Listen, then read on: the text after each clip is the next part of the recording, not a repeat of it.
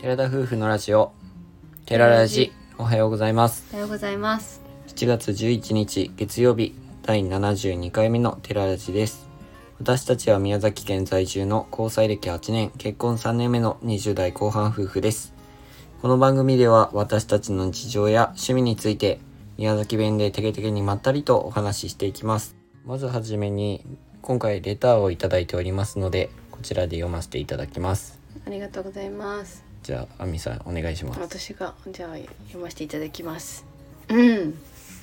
もういいか。はい、一応。サクパンダサクさんからいただきました。おはようございます。うちは茨城で茨城のお風呂はあまり行かないけど、スノボの帰りに必ず行く日帰り温泉があります。スノボに乗れるっていうのがかかっっここいいいいね。羨ましいけど羨、まだ僕は一回しかしたことがないです。ねあみは私一度もゼロやっ回たことがない。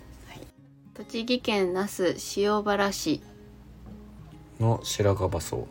料金は500円建物は古いしお風呂も古いけどお湯がすごくいいしっとりというかぬるっとするというか全くうまく説明できないわら、うん草津温泉も主湯旅館うん。主湯旅館うん。のお湯最高です語彙力のなさあらいえいえありがとうございまあすりがとうございます。す貴ご重くわなかりレやすター。い、うん、い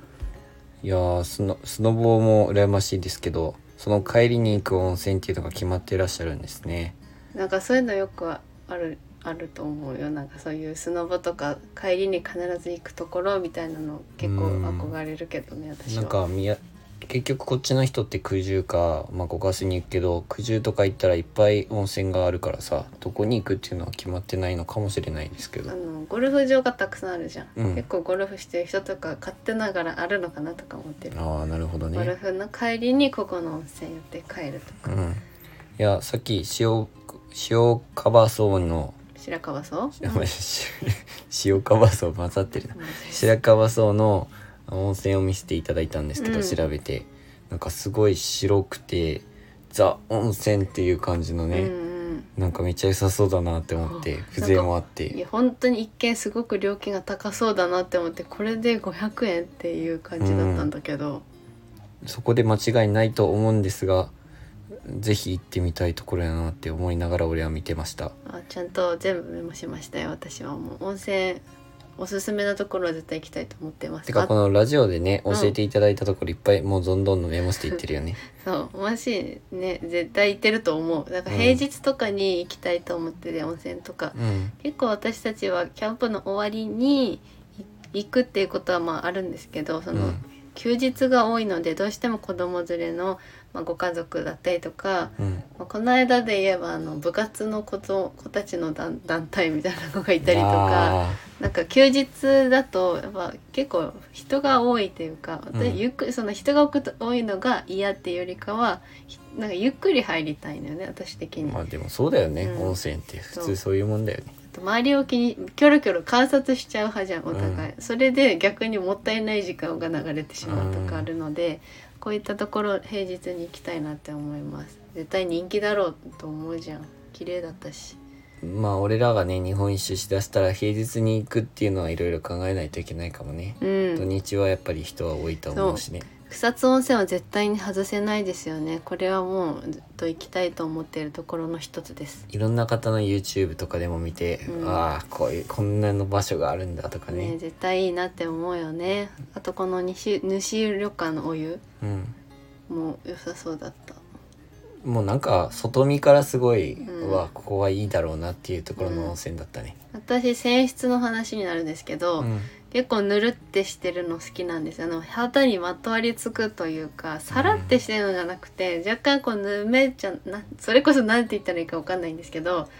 難しいよぬねる表現するのっていうかなんかねまあでも言ってる意味はわかるよ、うん、あの上がった後もこうコーティングされてる感じは結構好きなんだよね私は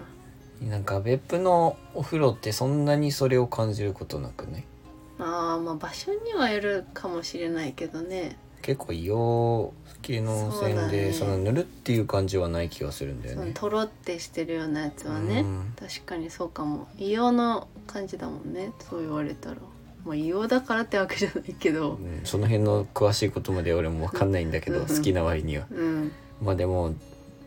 日本中の温泉回りながらその場所その場所の泉質みたいなのを知っていくのも楽しみだなっていうふうに思います。まあ忘れていっちゃうので、まあ、ここのラジオで話したりとか、まあ、日記じゃないけどそういうのに書いてぜひおすすめをね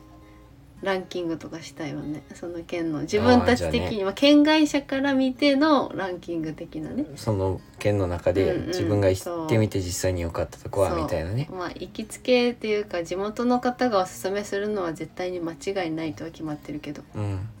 今回レターをくださったサクパンダさんありがとうございましあたり。がとうございましたまたぜひ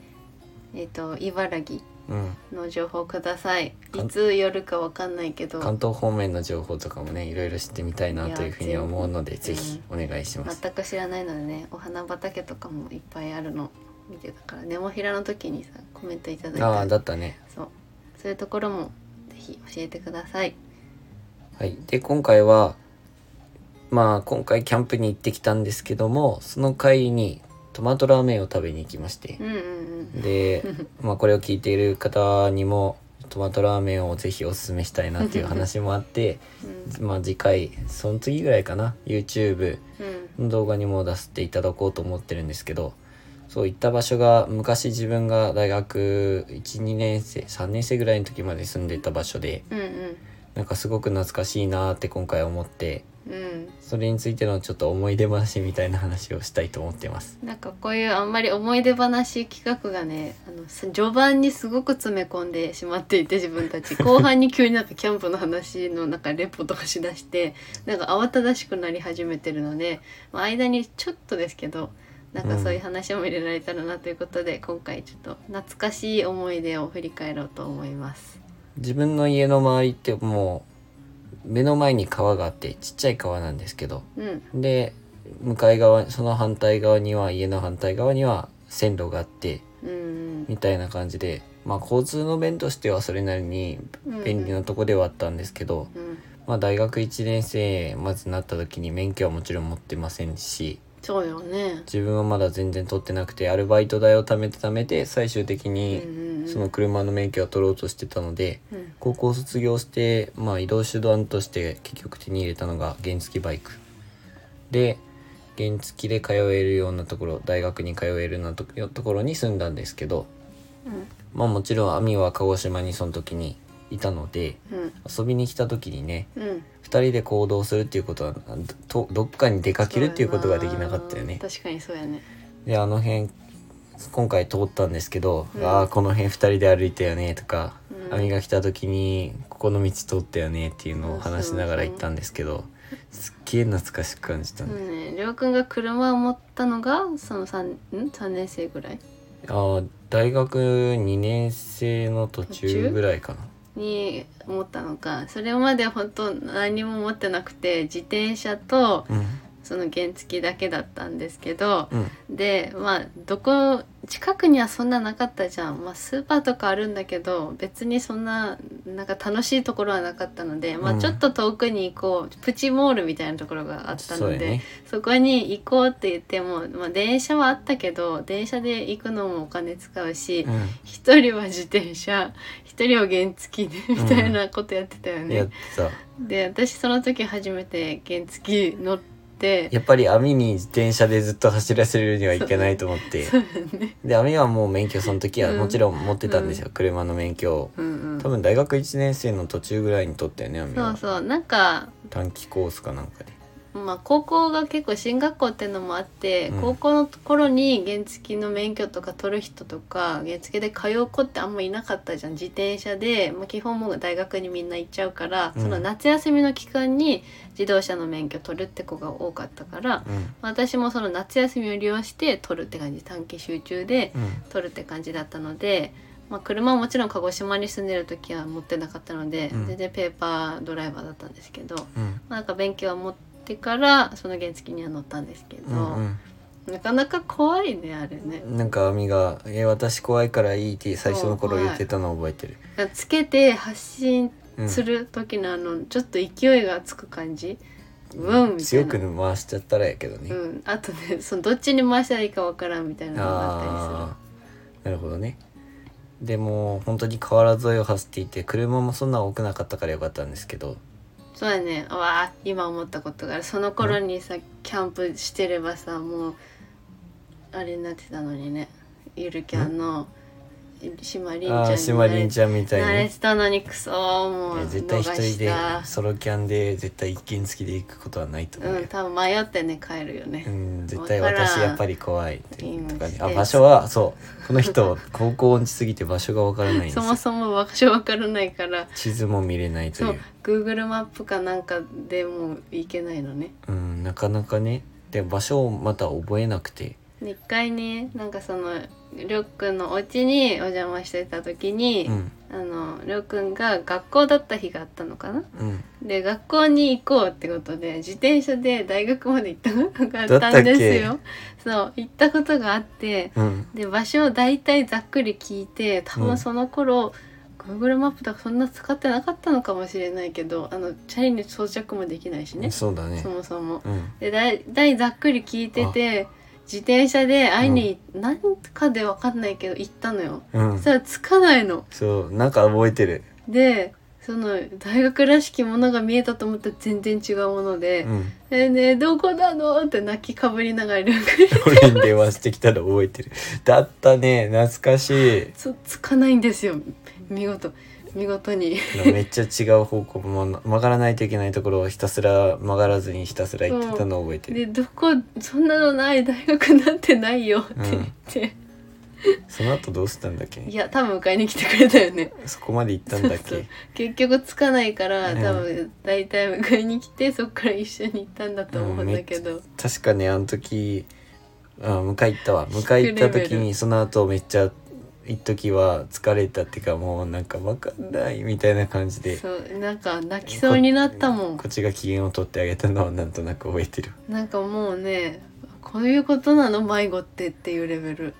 なんかどこに曲がったらいいかわからないし、うんこれかなっていうたけ建物も違ううん全然違うとこに着いたから確かガソリンスタンド曲がらなきゃいけないところひたすらまっすぐ行ってて、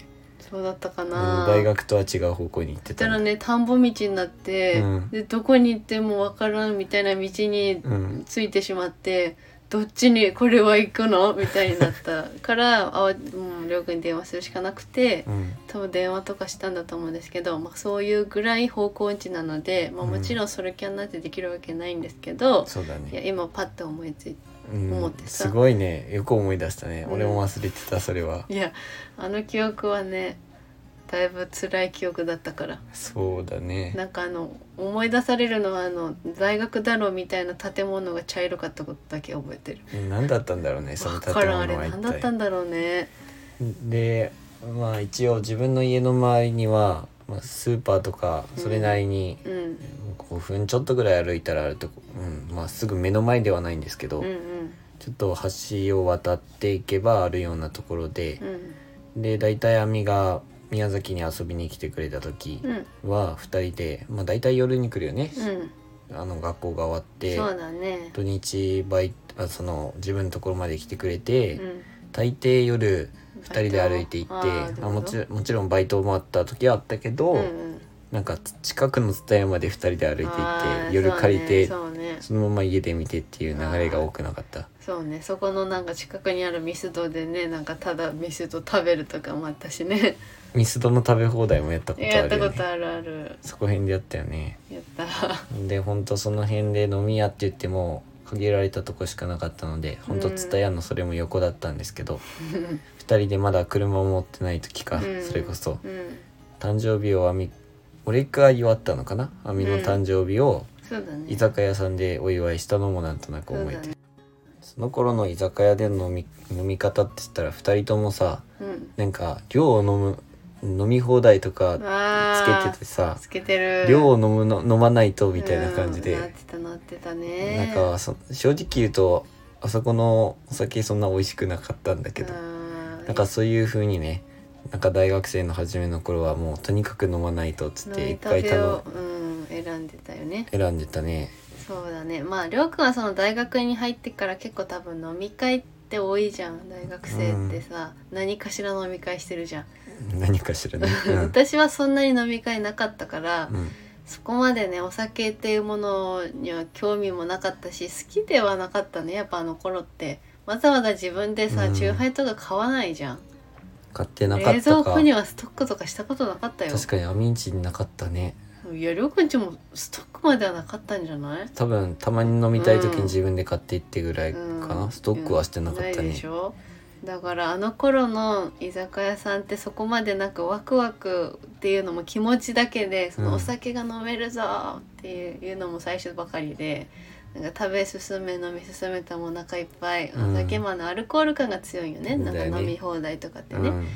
それに比べて今はほんと大人になってしまったなという思いもあるんですけど、酒飲みてはよく思うもんねうん、あとまあ居酒屋に行ってそうんのコースじゃな、ココースを頼むようになったじ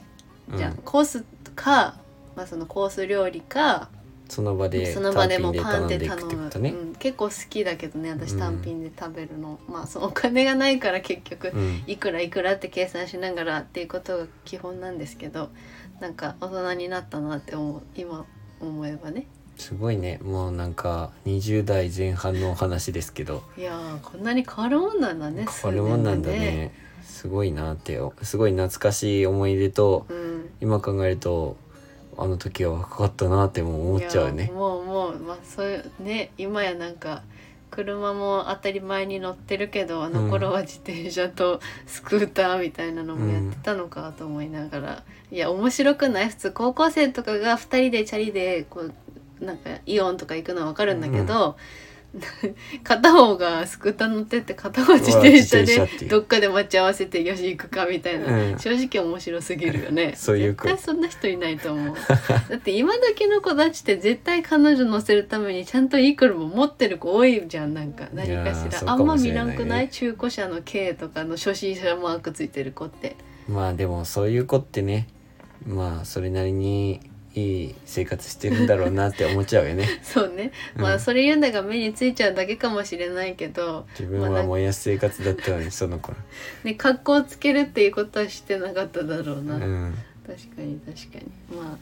まあまあまあいい思い出ですよなんだかんだ長くなってしまいました が今回のお話はここまでにしたいと思いますはい、お付き合いいただきありがとうございます。ラジオのご感想やご質問などコメントやレターで送っていただけると嬉しいです。私たちはインスタグラムと YouTube の配信も行っております。YouTube では夫婦でキャンプ車中泊をしている様子を毎週土曜日夜7時に公開しておりますのでご興味のある方はぜひご覧ください。本日も最後までお聴きいただきありがとうございました。それでは皆さんいいってらっしゃい